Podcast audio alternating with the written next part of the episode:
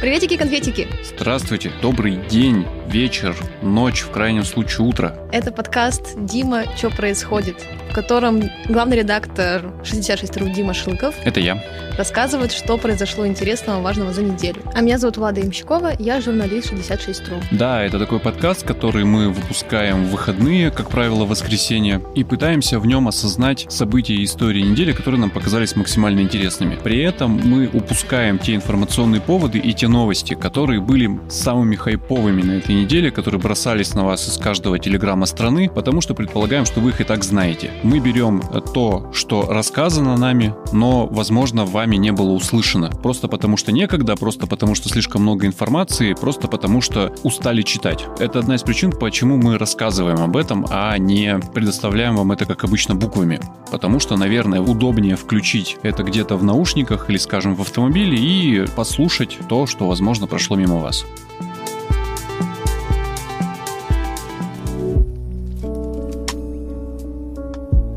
Ну что, Дима, давай будем переходить к нашей первой теме. которая может показаться неожиданной, потому что она, во-первых, кажется очень старой, а во-вторых, кажется очень трагичной. Это тема голода в советской молодой России 20-х годов. Ну, собственно говоря, не самого этого голода, а фильма, который сейчас снимают на территории Южного Урала, Казахстана и особенно Поволжья. Этот фильм снимает журналист «Эхо Москвы» Максим Курников и примкнувший к нему публицист Александр Архангельский. Они пытаются снять и рассказать о событиях, которые произошли в 20-х годах прошлого века, сто лет назад. Ездят по деревням, городам, музеям и архивам в попытке собрать вот эту вот историю, которая с их точки зрения не рассказана. Они считают, что ей не уделено достаточное внимание в общественном пространстве, ей не уделено достаточное внимание в учебниках, но это важно, потому что когда-то давно умирали люди, случилась в стране гуманитарная катастрофа, говорят они, это осталось в памяти семей, и это надо проговорить, это надо обсудить и для себя навсегда решить, что этого в нашей стране не повторится больше никогда. Такой пафос выступления. Но сюжет-то, в общем-то, не в этом. Я с Максимом встречался, по этому поводу разговаривал, и больше всего меня поражает даже не сам факт, что люди снимают фильм. И, конечно же, не те далекие события. Они, безусловно, кошмарные, ужасные, там есть куча и отвратительных сюжетов, и наоборот, духоподъемных сюжетов, которые правда поражают. Возможно, я такой один, но я правда был удивлен, что вот этим людям пытаются не дать снять фильм, потому что боятся, опасаются и даже больше, скажу, уверены, что этот фильм снимается для того, чтобы Россию матушку изнутри развалить. Конечно же, на американские деньги. Удивительное сопротивление, я правда не понимал почему.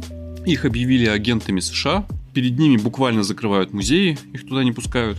Их останавливает полиция, силовики ведут доследственную проверку на предмет того, не являются ли парни иностранными агентами, которые тут чуть ли не информационным терроризмом занимаются. Видимо, становится совершенно невозможно просто взять и рассказать какую-то историю, чтобы потом читатель, зритель, слушатель ее воспринял и какие-то выводы сделал сам. Невозможно удерживать какую-то объективную позицию, ни нашим, ни вашим, и об этом рассказывать, потому что тебя всегда заставляют определиться. И государственники, и условные оппозиционеры всегда говорят, ты с нами или ты наш враг. И ты даже если ты только начал снимать какое-то кино или собирать фактуру, например, для текста, с точки зрения общества должен самоопределиться, на чьей ты стороне, и под это уже собирать фактуру. И у них доходит до смешного, их преследует другая съемочная бригада, которая в пику этому еще не опубликованному фильму, еще не снятому, еще не вышедшему в прокат, естественно, снимают альтернативный фильм, который должен будет опровергнуть их точку зрения. При этом они сами утверждают, и я, в общем-то, даже в это поверил, что они вообще не про противостояние снимают. Если коротко, там сюжет в том, что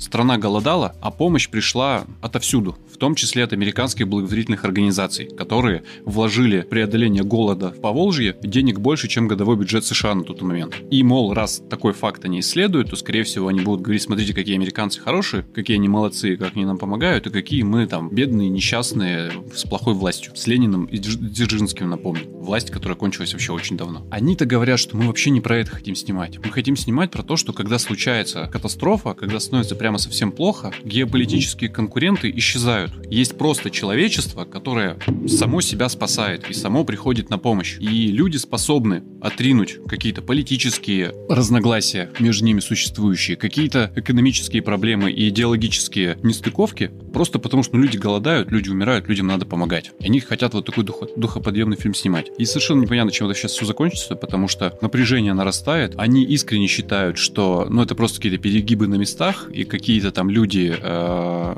не очень умные вставляют им палки в колеса. Частотность этих сообщений о том, что их тут допросили, здесь остановили, здесь закрыли музей, там не пустили. У меня все-таки сложилось ощущение, что это некая система. И есть вероятность, что мы и фильм-то, в общем-то, не увидим в конечном итоге, ну, в каком-то там широком прокате. Будем смотреть его на Ютубе, если этот Ютуб к тому моменту не закроют и не переведут нас всех на Рутюб. Он же тебе в конце интервью рассказал, что он сейчас нашел какую-то поддержку от государственников. Он сказал, что на нас вышли люди, которые дали нам необходимую сумму денег. Государственные люди на высоких постах. Но судя по тому, что он не называет этих имен, это все-таки частная инициатива конкретных государственных людей, которые, ко всему прочему, не хотят, чтобы их имена были упомянуты. Система скорее против, чем за. Потому что если бы это была там линия партии, линия государства, он сказал, нам помогает Минкульт, нам помогает министр культуры. Или мы снимаем это под патронажем ФСБ. Чего я, кстати, тоже не исключаю, потому что мы знаем, что для ФСБ очень важна роль личности Дзержинского, сюжет с восстановлением памятника ему, портреты, которые у них до сих пор во многих кабинетах висят. И в том-то сюжете голода Дзержинский один из главных позитивных персонажей, что вообще удивительно. Человек, который очень много сил и энергии потратил на преодоление этого голода и на устранение этой гуманитарной катастрофы, в том числе пошел на сотрудничество с нашими, казалось бы, врагами. В тот момент уже врагами, потому что Ленин с каждой трибуны грозил всему миру мировой революцией. И в Соединенных Штатах Америки организацию, которая перечисляла сюда деньги, продовольствие и другую помощь, обвиняли в поддержке коммунистов, которые потом в огне революции сожгут весь мир. Короче, если бы ФСБ его поддержала, и это была бы позиция осознанная ведомства, а не конкретных людей, он бы тоже сказал, наверное, нас поддерживает ФСБ. И если бы он так мог сказать, то все бы проблемы снялись прям сразу. Вряд ли сотрудники линейного отдела полиции в Самаре попытались бы их задержать после этого. Я думаю, что здесь проблема, знаешь, такая, что у России есть какая-то непроработанная психологическая травма. То есть сейчас вот эти ребята своим фильмом, они как будто бы пытаются заставить людей, заставить страну посмотреть на то, что было вот тогда, проработать эту травму.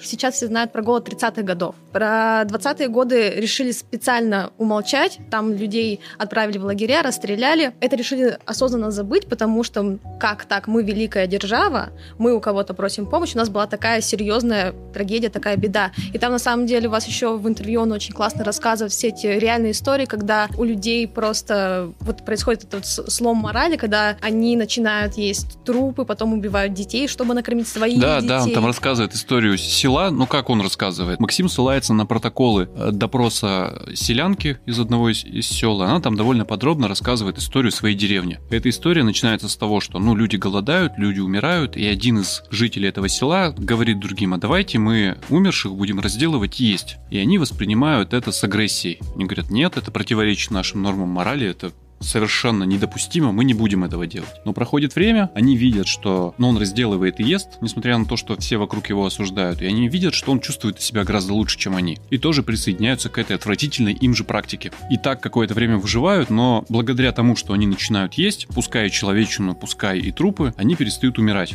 круг замкнулся, есть снова нечего. И в конечном итоге их мораль деградирует настолько, что когда в их селе появляются чужие дети-сироты из другого села, которое умерло практически целиком, они уже без всяких зазрений совести, мотивируя это тем, что мы их убьем, чтобы выжить, этих детей, в общем-то, лишают жизни. Ну, кошмар. Нет, меня от этих историй хотел от них воздержаться, потому что мы же тут пытаемся веселый подкаст пилить, но правда, истории душесчипательные. И то, что их не проговаривают, мне кажется, это не проблема социума как личности. То, что он сопротивляется старым травмам. Просто сейчас мир очень поляризован поляризирован. Сейчас ты должен подавать информацию под каким-то вполне определенным углом. И это не укор в сторону условно действующей власти. Потому что если ты говоришь об этом э, в аудитории оппозиционной, например, то ты точно так же, как правило, не имеешь права указывать на какие-то разумные поступки власти. Это будет воспринято тоже неадекватно. Мир становится черно-белым, и лично меня это прям страшно тяготит. Даже в бытовых беседах ты не можешь придерживаться какой-то средней позиции. Тебя всегда заставляют выбирать, как на войне. Так ты с ними, что ли, или ты с нами? И ответ «а я ни с кем» он вообще не принимается, уже очень давно и по любому поводу. Возьмите наболевший для Екатеринбурга пример, который мы всегда сейчас всем приводим и всем про него рассказываем, скверу драмтеатра. Вот попробуй выйти в скверу драмтеатра и сказать «я не с вашими и не с нашими». Тебя просто заплюют и те, и другие, и скажут, что ты враг, трус и подлец, и все. Ну, настолько конфликты вот эти все назрели.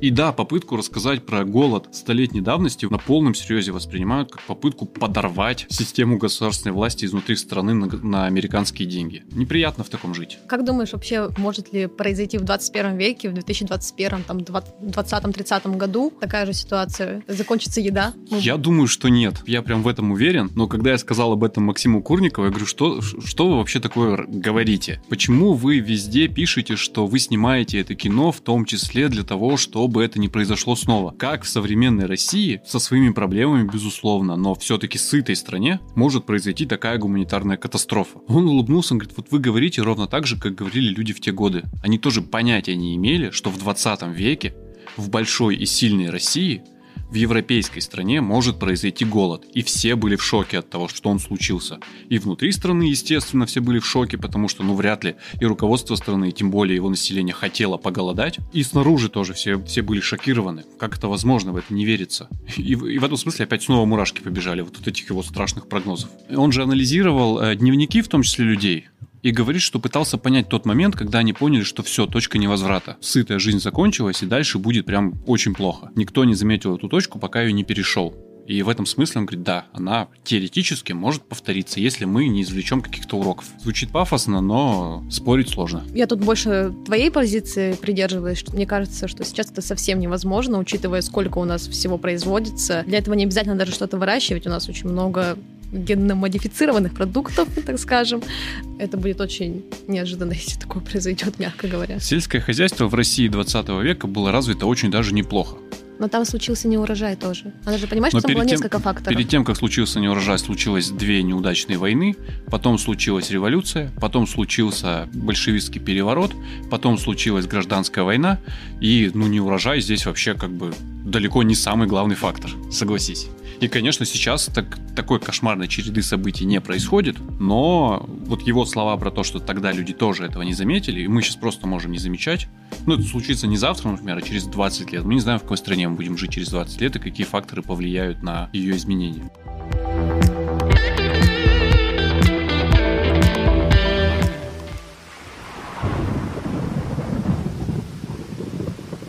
Я сейчас подумал, Влада, что у нас такой депрессивный да. в этот раз подкаст. Вот прямо сейчас важно сказать об этом слушателям. Ребята, он депрессивный. С 1 апреля.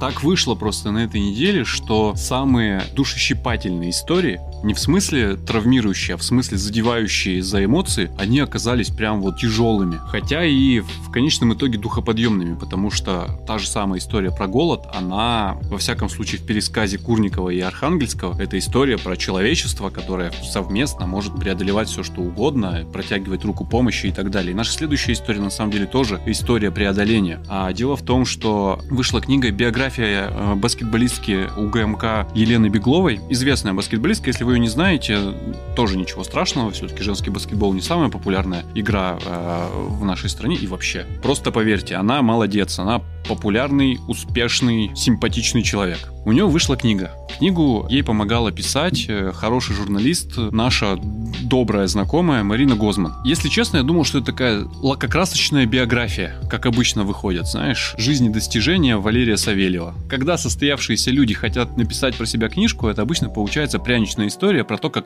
какие они молодцы на всех этапах своей жизни. И я, если честно, от этой книжки ничего более не ожидал. Спортсменка, комсомолка, красавица.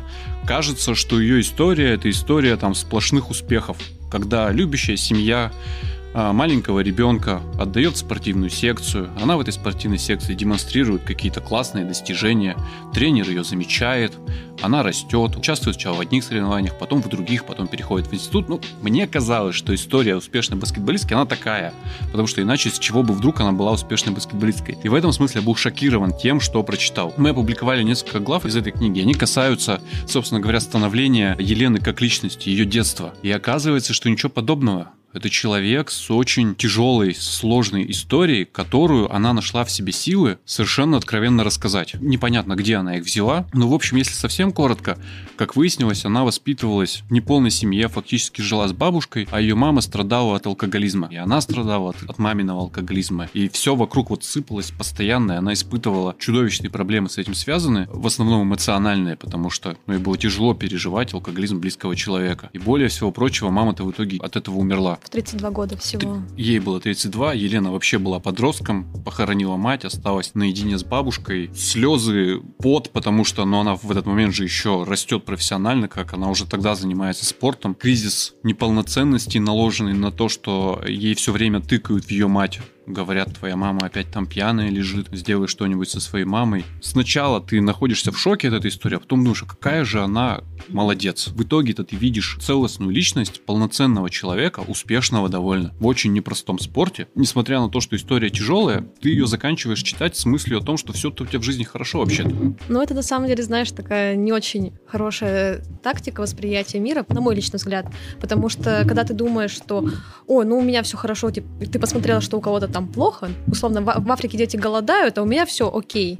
Не очень правильное позиционирование. Почему? Потому что ты, получается, черпаешь какие-то позитивные эмоции в, своей жизни, как бы не из нее, не изнутри, а Ага. со стороны. Ты сравниваешь. Сравнивать это на самом деле, ну, всегда не очень хорошо. Ты Но оно же происходит само, как ты не можешь этого не делать. ты, может быть, не можешь этого не делать, но мне кажется, что вот конкретно в этой истории помогает вот это все закончить и воспринять это все более позитивно то, что вот в последней главе, которую мы опубликовали, там рассказывается о том, что э, она пошла потом к психологу. Ну, это И смог- неизбежно было, мне кажется.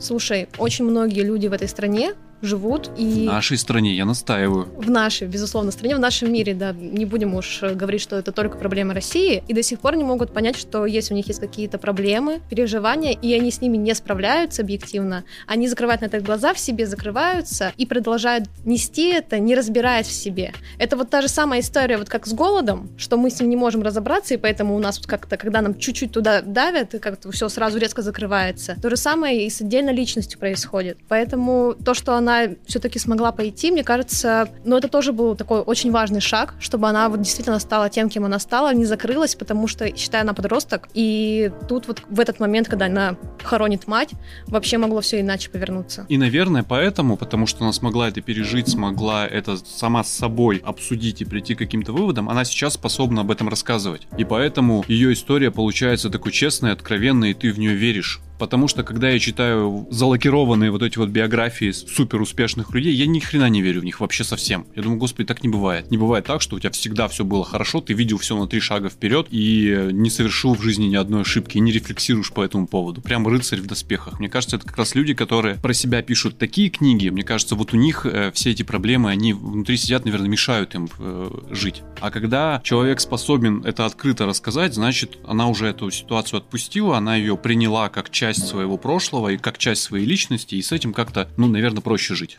чем прятать это где-то внутри под красивой мишурой э, спортивной успешности там или успешности в бизнесе или политической карьеры. Я еще когда читала всю эту историю, я подумала о том, что у нас успешные люди как будто бы не выходят из ну, средних семей, у которых просто все нормально. То есть есть два типа историй. Когда вот ты говоришь там все просто я сразу родился гением, а есть истории вот как э, у Лены. И то есть, ну я просто когда читала, я почему-то сразу вспомнила про Эминема. У него же тоже там была непростая судьба, Ну, тебя бросает из стороны в сторону прям.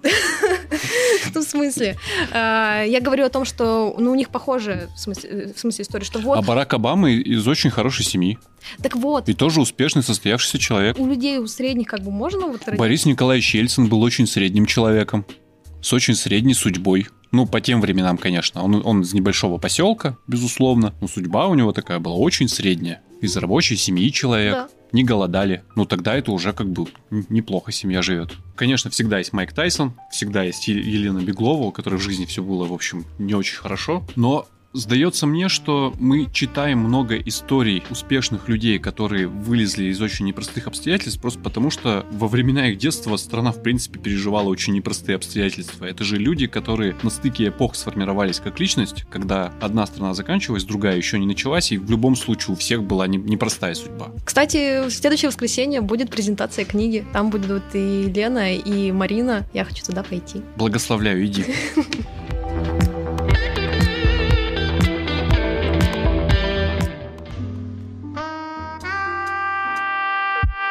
Следующий текст, следующая история. Следующая тема, я бы сказал. Говори, следующая тема. Нечаянная коррупция. Странное сочетание слов, понимаю, но на полном серьезе Государственная Дума Российской Федерации, я думаю, вы в курсе этого сюжета, собираются принять закон о нечаянной коррупции, который предполагает, что госслужащий может быть оправдан по административной или по уголовной статье за, собственно говоря, коррупцию, за взятку, будем откровенны, в том случае, если он совершил ее нечаянно, а вернее под воздействием внешних сил, к которым относятся там эпидемии, чрезвычайные ситуации, Стихийные бедствия. стихийные бедствия. Просто я когда читала этот перечень, я прям представляю такой тайфун. И там просто деньги так сыпятся, а я случайно, я здесь просто сидел, мне занесло ветром. Извините, был напуган. Ну, все этот, все этот закон обсуждают, не будем на нем подробно останавливаться. Я думаю, вы уже успели очень много мнений по этому поводу почитать. А журналист Саша Морозова подошла к этому вопросу несколько иначе. Она подумала, что перед тем, как вам это с друзьями, родными, близкими обсуждать, вам неплохо было бы узнать, а как вообще в России с коррупцией. Кого за эту коррупцию ловят, насколько она масштабна с точки зрения государства. Этот же закон, он нужен для того, чтобы эту коррупцию как-то отрегулировать и э, правильно с ней бороться. Но официальная позиция же такова. Не сажать тех, кого не положено, и за это, вместо этого сажать тех, кто положено. И перед тем, как об этом разговаривать, лучше понять, что вообще происходит. Саша, что происходит в данном случае, потому что Саша Морозова это написала. Пересказываю. Выводы потрясающие. И забегая вперед, вообще непонятно, кому и зачем нужен закон о нечаянной коррупции. Новость первая состоит в том, что коррупция в России, даже по официальным данным, нарастает. Скажем, простые цифры. В 2014 году, по официальным данным, составленным из, ну, грубо говоря, протоколов задержания и судебных решений, средняя, очень средненькая сумма взятки по всей стране составляла 109 тысяч русских рублей. А с 2018 года, например, эта сумма резко скачет и увеличивается до 609 тысяч рублей. В 6 раз выросла сумма взятки за 4 года. В 2020 году, скажем, опять же только по официальным данным, коррупционеры разных уровней положили себе в карман 3 миллиарда бюджетных и не очень бюджетных рублей. Вот такие масштабы. Но дальше начинается что-то гораздо более интересное, чем просто цифры. Выясняется, что коррупционеров становится больше, и зафиксированных фактов коррупции тоже становится больше. Планомерно этот показатель, сейчас не буду вдаваться там в цифры, растет с 2017 года. Как по часам. Сокращается другой показатель. Число коррупционеров, которых привлекли к ответственности и приговорили к реальному сроку. Ну то есть, э, подавляющее большинство коррупционеров, 40% коррупционеров, которых поймали за руку, притащили в суд, их там осудили, отделываются штрафами, просто платят в казну деньги. А еще 35% коррупционеров получают условные сроки. Я сейчас начинаю уже в воздухе рисовать кавычки, сейчас вы поймете почему. Возникает логичный вопрос. Вариантов ответов много, но правильный из них всего один. Надо посмотреть, кого у нас ловят, кого у нас считают коррупционерами и кого по этим самым судам таскают. А это... Чиновники, врачи, грачи. Около половины этих э, всех дел касаются мелких взяток с э, суммой до 10 тысяч рублей. И список главных коррупционеров страны по официальным данным выглядит следующим образом. Первое. Сотрудники органов внутренних дел, которых привлекают за непривлечение к административной ответственности. Читай, сотрудник ГИБДД взял 500 рублей на трассе. Не знаю, сколько они берут, прав нет. 500 рублей условная цифра. Второе. Злодеи, преподаватели, которые берут деньги за положительные оценки при сдаче экзаменов. И третье, сотрудники уголовно-исполнительной системы, если сейчас вы подумали о начальниках колоний, которые берут там миллионы рублей, чтобы построить сауну для какого-нибудь особенного заключенного или для того, чтобы этот особенный заключенный мог есть крабов в комнате отдыха для сотрудников ГУФСИН, то нет, речь не о них. Речь идет о сотрудниках уголовно-исправительной системы, которые проносят на территорию колонны запрещенные предметы. Телефоны, чаще всего сим-карты. Вот портрет коррупционера, который уже сейчас сложился в стране. Вряд ли сотрудник ГИБДД или преподаватель может объяснить тот факт, что он взял у водителя или у студента взятку чрезвычайным происшествием. Был торнадо, да, мы понимаем, что чрезвычайное происшествие, это, например, пандемия, там, коронавирус или землетрясение, наводнение, вот такие вещи, где, как правило, задействованы люди совсем другого уровня. И, в общем, ну, на мой взгляд, это ложится как бы в общую канву, когда у нас коррупция, безусловно, в стране есть, а зато с ней довольно эффективно борются. И, конечно же, эта коррупция, она сосредоточена на местах, в низах. И вообще, как сказал классик общения с прессой, назовем его так, если вы не хотите, чтобы они брали взятки, не давайте им взятки. И все, проблема будет решена. В общем, все понятно примерно и с тем, что происходит, и с тем, зачем подобные законы принимают, и примерно с тем, что у нас э, с коррупцией. Что, кстати, не сказать, что прям как-то кошмарно плохо. Сейчас Разве? как крамольную мысль произнесу. Да. И, наверное, меня за Ты нее... что, не, не за Навального?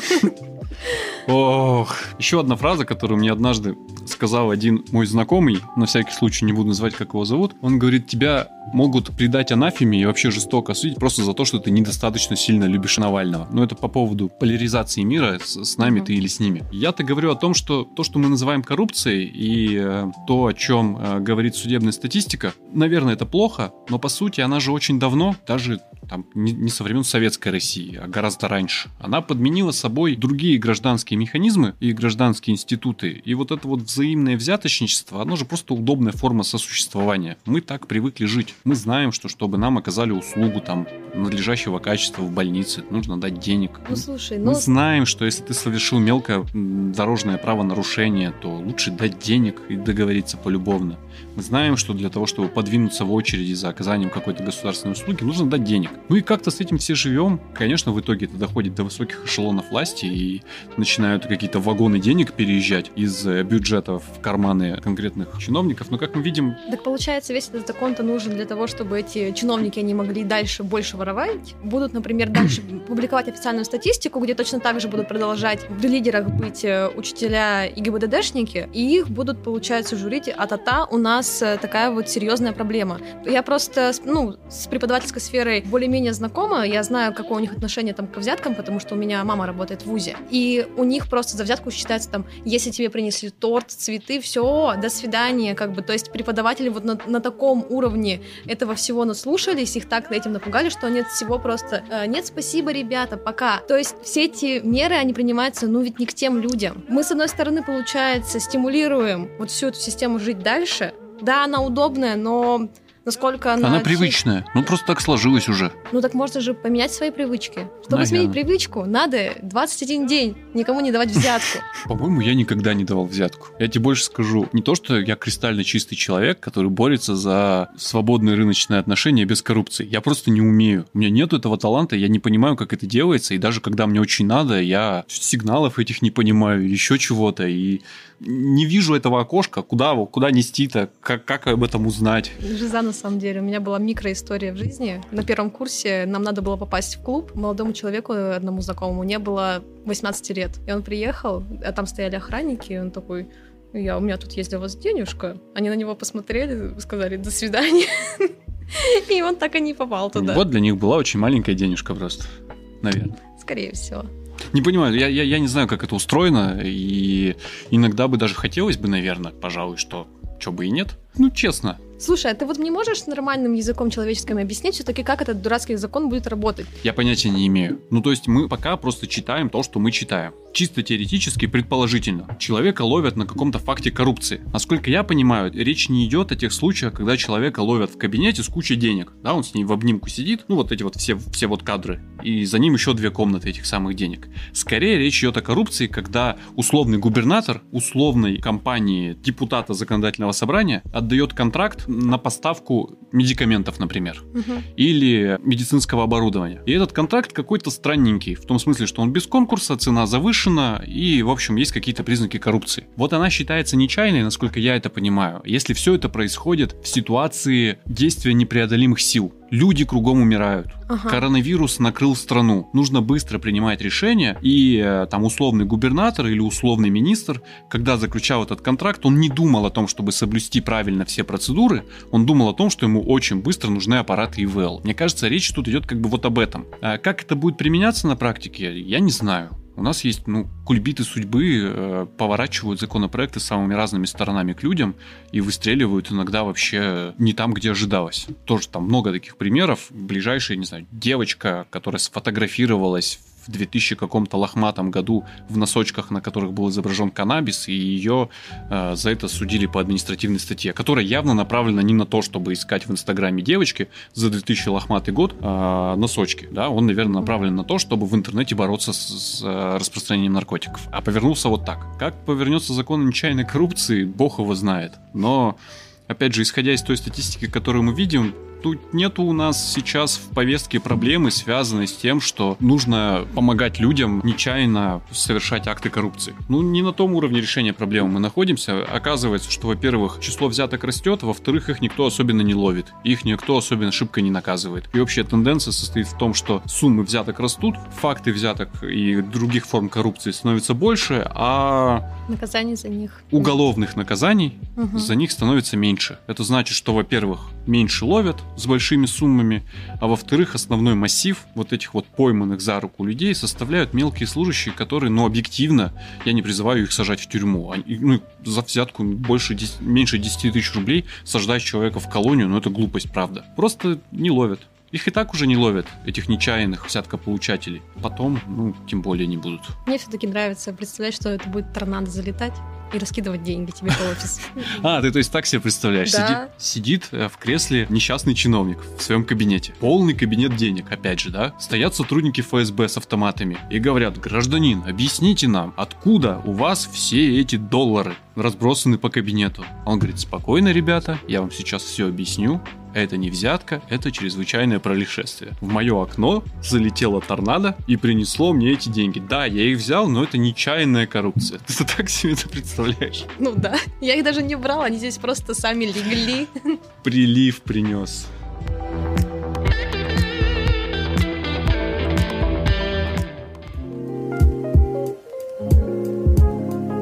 Реновация. Слово, которое мы знали по далекой Москве, потому что где-то в далекой Москве кто-то что-то реновирует, докатилось до регионов. И Екатеринбург один из первых, в которых тоже приключится эта самая реновация. Мы по большому счету заявляем о том, что она началась, ориентируясь на два информационных повода. Первый состоит в том, что губернатор Евгений Куйвышев подписал соответствующий нормативный акт, который запускает реновацию на территории Свердловской области. Там есть много вопросов, не очень понятен механизм, но в целом старт дан. А второе, более важное. Сообщение состоит в том, что администрация города Екатеринбурга выставила на публичное обсуждение первые площадки, которые будут этой реновации подвергнуты. Поэтому это важно. Давайте об этом разговаривать, коль скоро все равно все уже об этом и так разговаривают. Если совсем коротко, что такое реновация? Реновация это такая штука, которая позволяет застройщикам в теории вместо старого некрасивого и неудобного жилья построить много нового, красивого и по возможности удобного, при этом избежав неприятную процедуру переговоров с каждым жильцом этого старого жилья, добившись всего лишь двух третей Э, голосов из дома, согласных на то, чтобы их дом снесли и на их месте построили новую многоэтажку. И по какой-то определенной фиксированной цене застройщик получает возможность у них это же жилье выкупить и построить на его месте то, что он захочет. Ну и то, что ему разрешат там строить. Если коротко совсем, то вот так. Конечно, там есть гораздо больше пластов смысла. И для того, чтобы понять, что же там происходит, э, мы позвали человека, который разбирается в этом, пожалуй, если не лучше всех в городе, но точно на уровне людей, которые в этом разбираются лучше всех в городе. Я совершенно запутался поздороваться. Короче, у нас тут Валера Кунщиков, это обозреватель раздела Привет. недвижимость. Сейчас он поздоровается еще раз. Привет. Итак, Валера, главные вопросы сразу тебе задам. Когда и где в Екатеринбурге начнется реновация?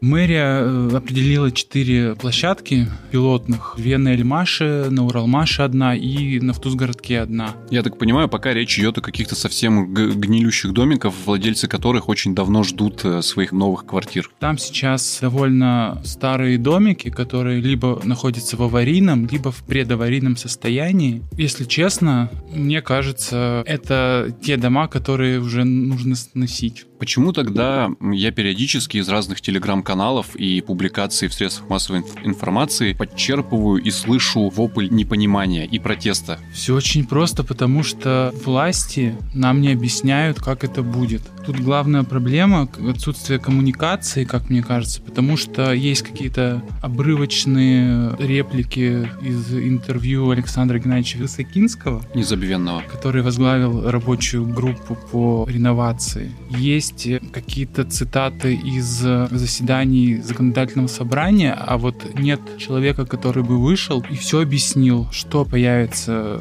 вместо этих убитых домов, куда переселят людей. Поэтому множатся всякие слухи и предположения. В этом сюжете ты делал текст и в том числе выкладывал фотографии этих домиков, в аварийном и предаварийном состоянии. И там, если честно, в глаза бросаются пара домов в Автузгородке. Они вообще не производят впечатления убитых, в, в отличие от, от парада откровенных сараек гнилых, которые идут до них. И есть легонькое ощущение, что, наверное, там люди переезжать не хотят. Я не знаю, я не разговаривал с этими людьми, но я читал текст, коллег, в котором люди из этих домов э, говорят, что в принципе не против, поскольку внешне да, ну фасад да, но деревянные перекрытия, деревянные полы, проводка, это все, все гниет.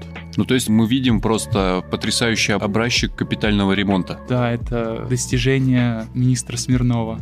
К сносу и редевелопменту приговорили дом, который до этого пережил так называемый капитальный ремонт. Потрясающе выглядит снаружи, прям сталинский ампир в сокращенной версии на минималочках. Но при этом внутри это довольно гнилая сарайка, по-прежнему с деревянными перекрытиями, правильно? Да, но простоял хорошо. Пленные немцы ерунды не построят. Ты же был в этом оазисе архитектуры пленных немцев, правильно? Да, да, да. Э, просто участок на Втузгородке тоже там было, такое удивительное место. Оно вдалеке от э, хотел сказать гостевого маршрута, но не мог вспомнить, где там еще может быть гостевой маршрут. Вдалеке от пешеходных линий, по которым люди обычно ходят, перемещаются там на машине или пешком, чуть-чуть так в стороне, его прикрывают большие э, красно-кирпичные в том числе дома, но ты попадаешь в этот дворик, и там какая-то вообще уникальная своя атмосфера послевоенной такой застройки том числе три уникальных, нигде такого не видел, коттеджа? одиночных, да, три, три коттеджа, которые вообще поражают, как можно было после войны построить такие три отдельно стоящих коттеджа и э, еще, еще и в те годы. Ну, короче, там какой-то свой микроклимат. Да, там какая-то такая по-хорошему старомодная атмосфера. Там ведь еще люди такие необычные живут. И речь идет про один из домов в этом квартале, да? Он, он трех, трех или двухэтажных? Трех. Трехэтажный дом. Он, если что, не попадает в программу реновации но просто примыкает к этому кварталу и становится его частью. И там живет сообщество людей, называющих себя Республика Ладыгина. И Валера уверен, что это как раз те люди, которые не допустят реновации своего дома уж точно никогда. Почему, кстати?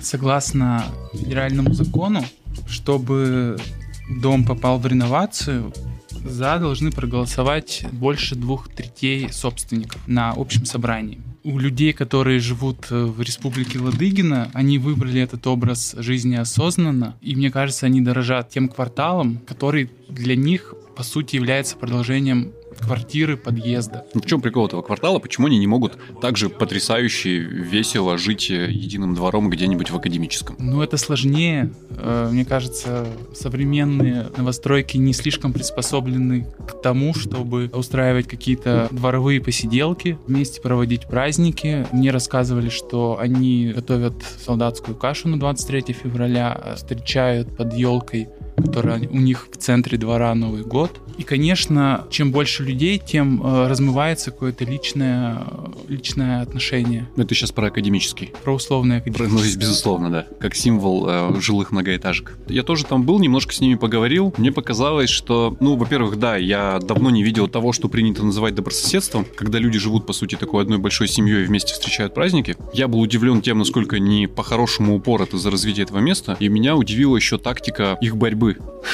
у них да, же, интересно. У них же там конфликт, э, рядом участочек небольшой, который планируют застраивать э, многоэтажкой. И они, как любые жители любого двора, в котором планируют построить многоэтажку, естественно, этим недовольны. Но меня удивила тактика. Конечно, они судятся, и это как раз типично. Конечно, они рассказывают об этом журналистам, и это как раз типично. Удивительно, что они догадались до того, чтобы вербовать сторонников из числа людей, которые не живут с ними в одном квартале, но которые тоже теоретически могут публично их защищать посредством концертов. У них там проходил концерт, когда из окна пели и играли на музыкальных инструментах, если я не ошибаюсь, посредством участия в Ночи музеев. Они прям такие влезли в эту программу, придумывают ее на ходу, но лишь бы люди пришли и на них посмотрели. Они пригласили стенографию для того, чтобы создать там еще какой-то арт-объект, который тоже, видимо, добавит ценности этому месту, как памятник стрит-арта, например. Лампочка Ладыгина.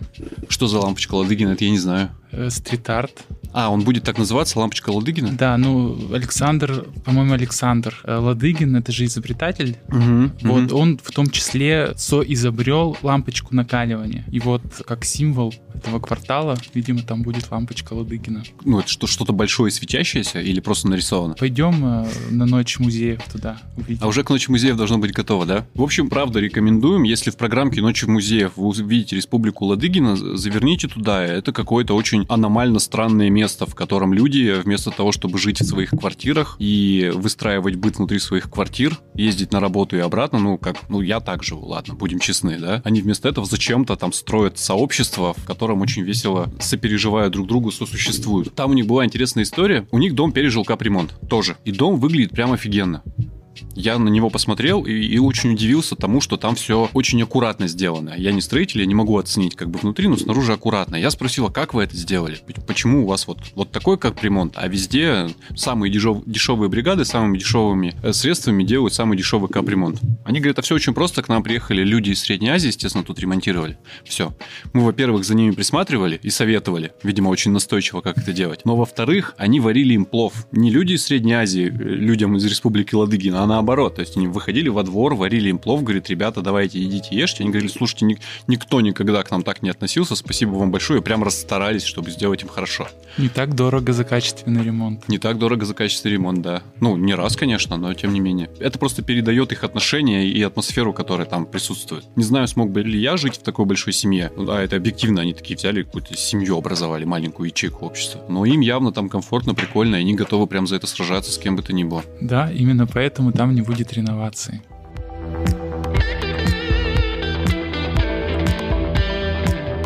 Сегодня мы обсудили четыре важные, интересные темы. Но тяжелые, простите еще раз. Все тексты, которые мы сегодня обсуждали, вы можете найти на сайте 66.ru и почитать подробнее. Там очень много букв, но, поверьте, это того стоит.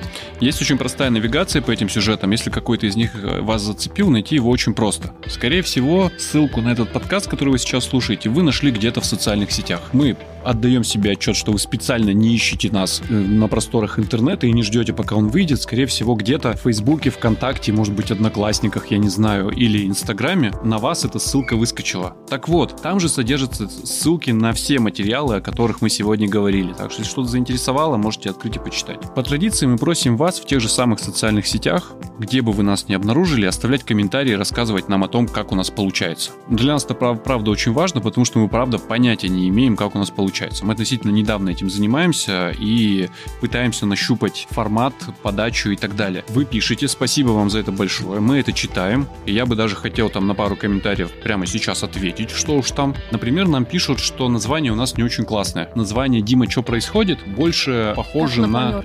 Больше похоже на название планерки. В этом смысле наш слушатель прям угадал, потому что подкаст «Дима, что происходит?» это буквально продолжение вечерней планерки в редакции 66.ru. Мы каждую пятницу собираемся, каждую пятницу пятницу обсуждаем, как прошла наша неделя. Каждую пятницу обсуждаем вот эти вот сюжеты и истории, потому что, ну вот в мои должностные обязанности, например, входит читать вообще все тексты 66.ru, а в, в обязанности тех, кто их пишет, естественно, нет, потому что, ну, где бы они взяли время. Я им каждую пятницу рассказываю, что вот у нас вот произошло. Поэтому вы вообще попали э, прямо в точку.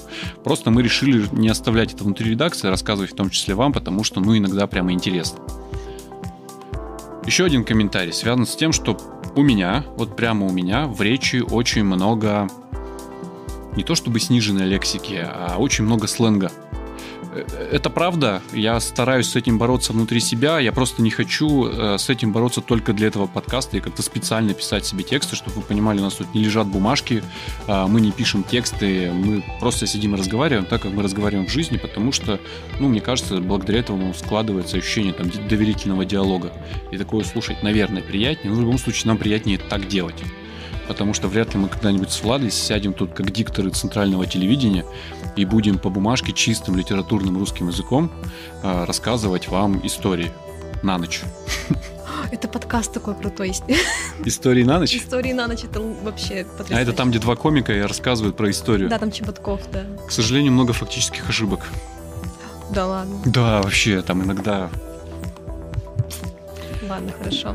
На самом деле, кроме того, что вы можете оставлять отзывы у нас в соцсетях, обязательно оставляйте отзывы и оценки на платформах, где мы есть. Мы есть везде, мы есть в Яндекс Музыке, мы есть в Apple подкастах, мы есть в Google подкастах и вообще везде-везде. Мы также в соцсетях обычно прописываем, что где вы нас можете найти. И нам очень помогут ваши оценки и комментарии там, чтобы наш подкаст как раз-таки стал немного продвигаться, чтобы его стало виднее, и чтобы к нам приходили не только уже наши слушатели, которые с нами наши читатели, которые с нами знакомы, а люди, которые, наверное, еще не успели открыть для себя 66.ru и хотели бы открыть для себя что-то новое. Страшновато. Бу. Страшновато, что нас услышат много людей, потому что, ну, ну что-то пока вот как-то неловко я себя чувствую в этой ситуации. Потом будешь выходить из редакции, а тебя будут окружать папарацци, фотографировать, просить дать автографы. Нет. На сегодня все. Спасибо. До свидания. Пока!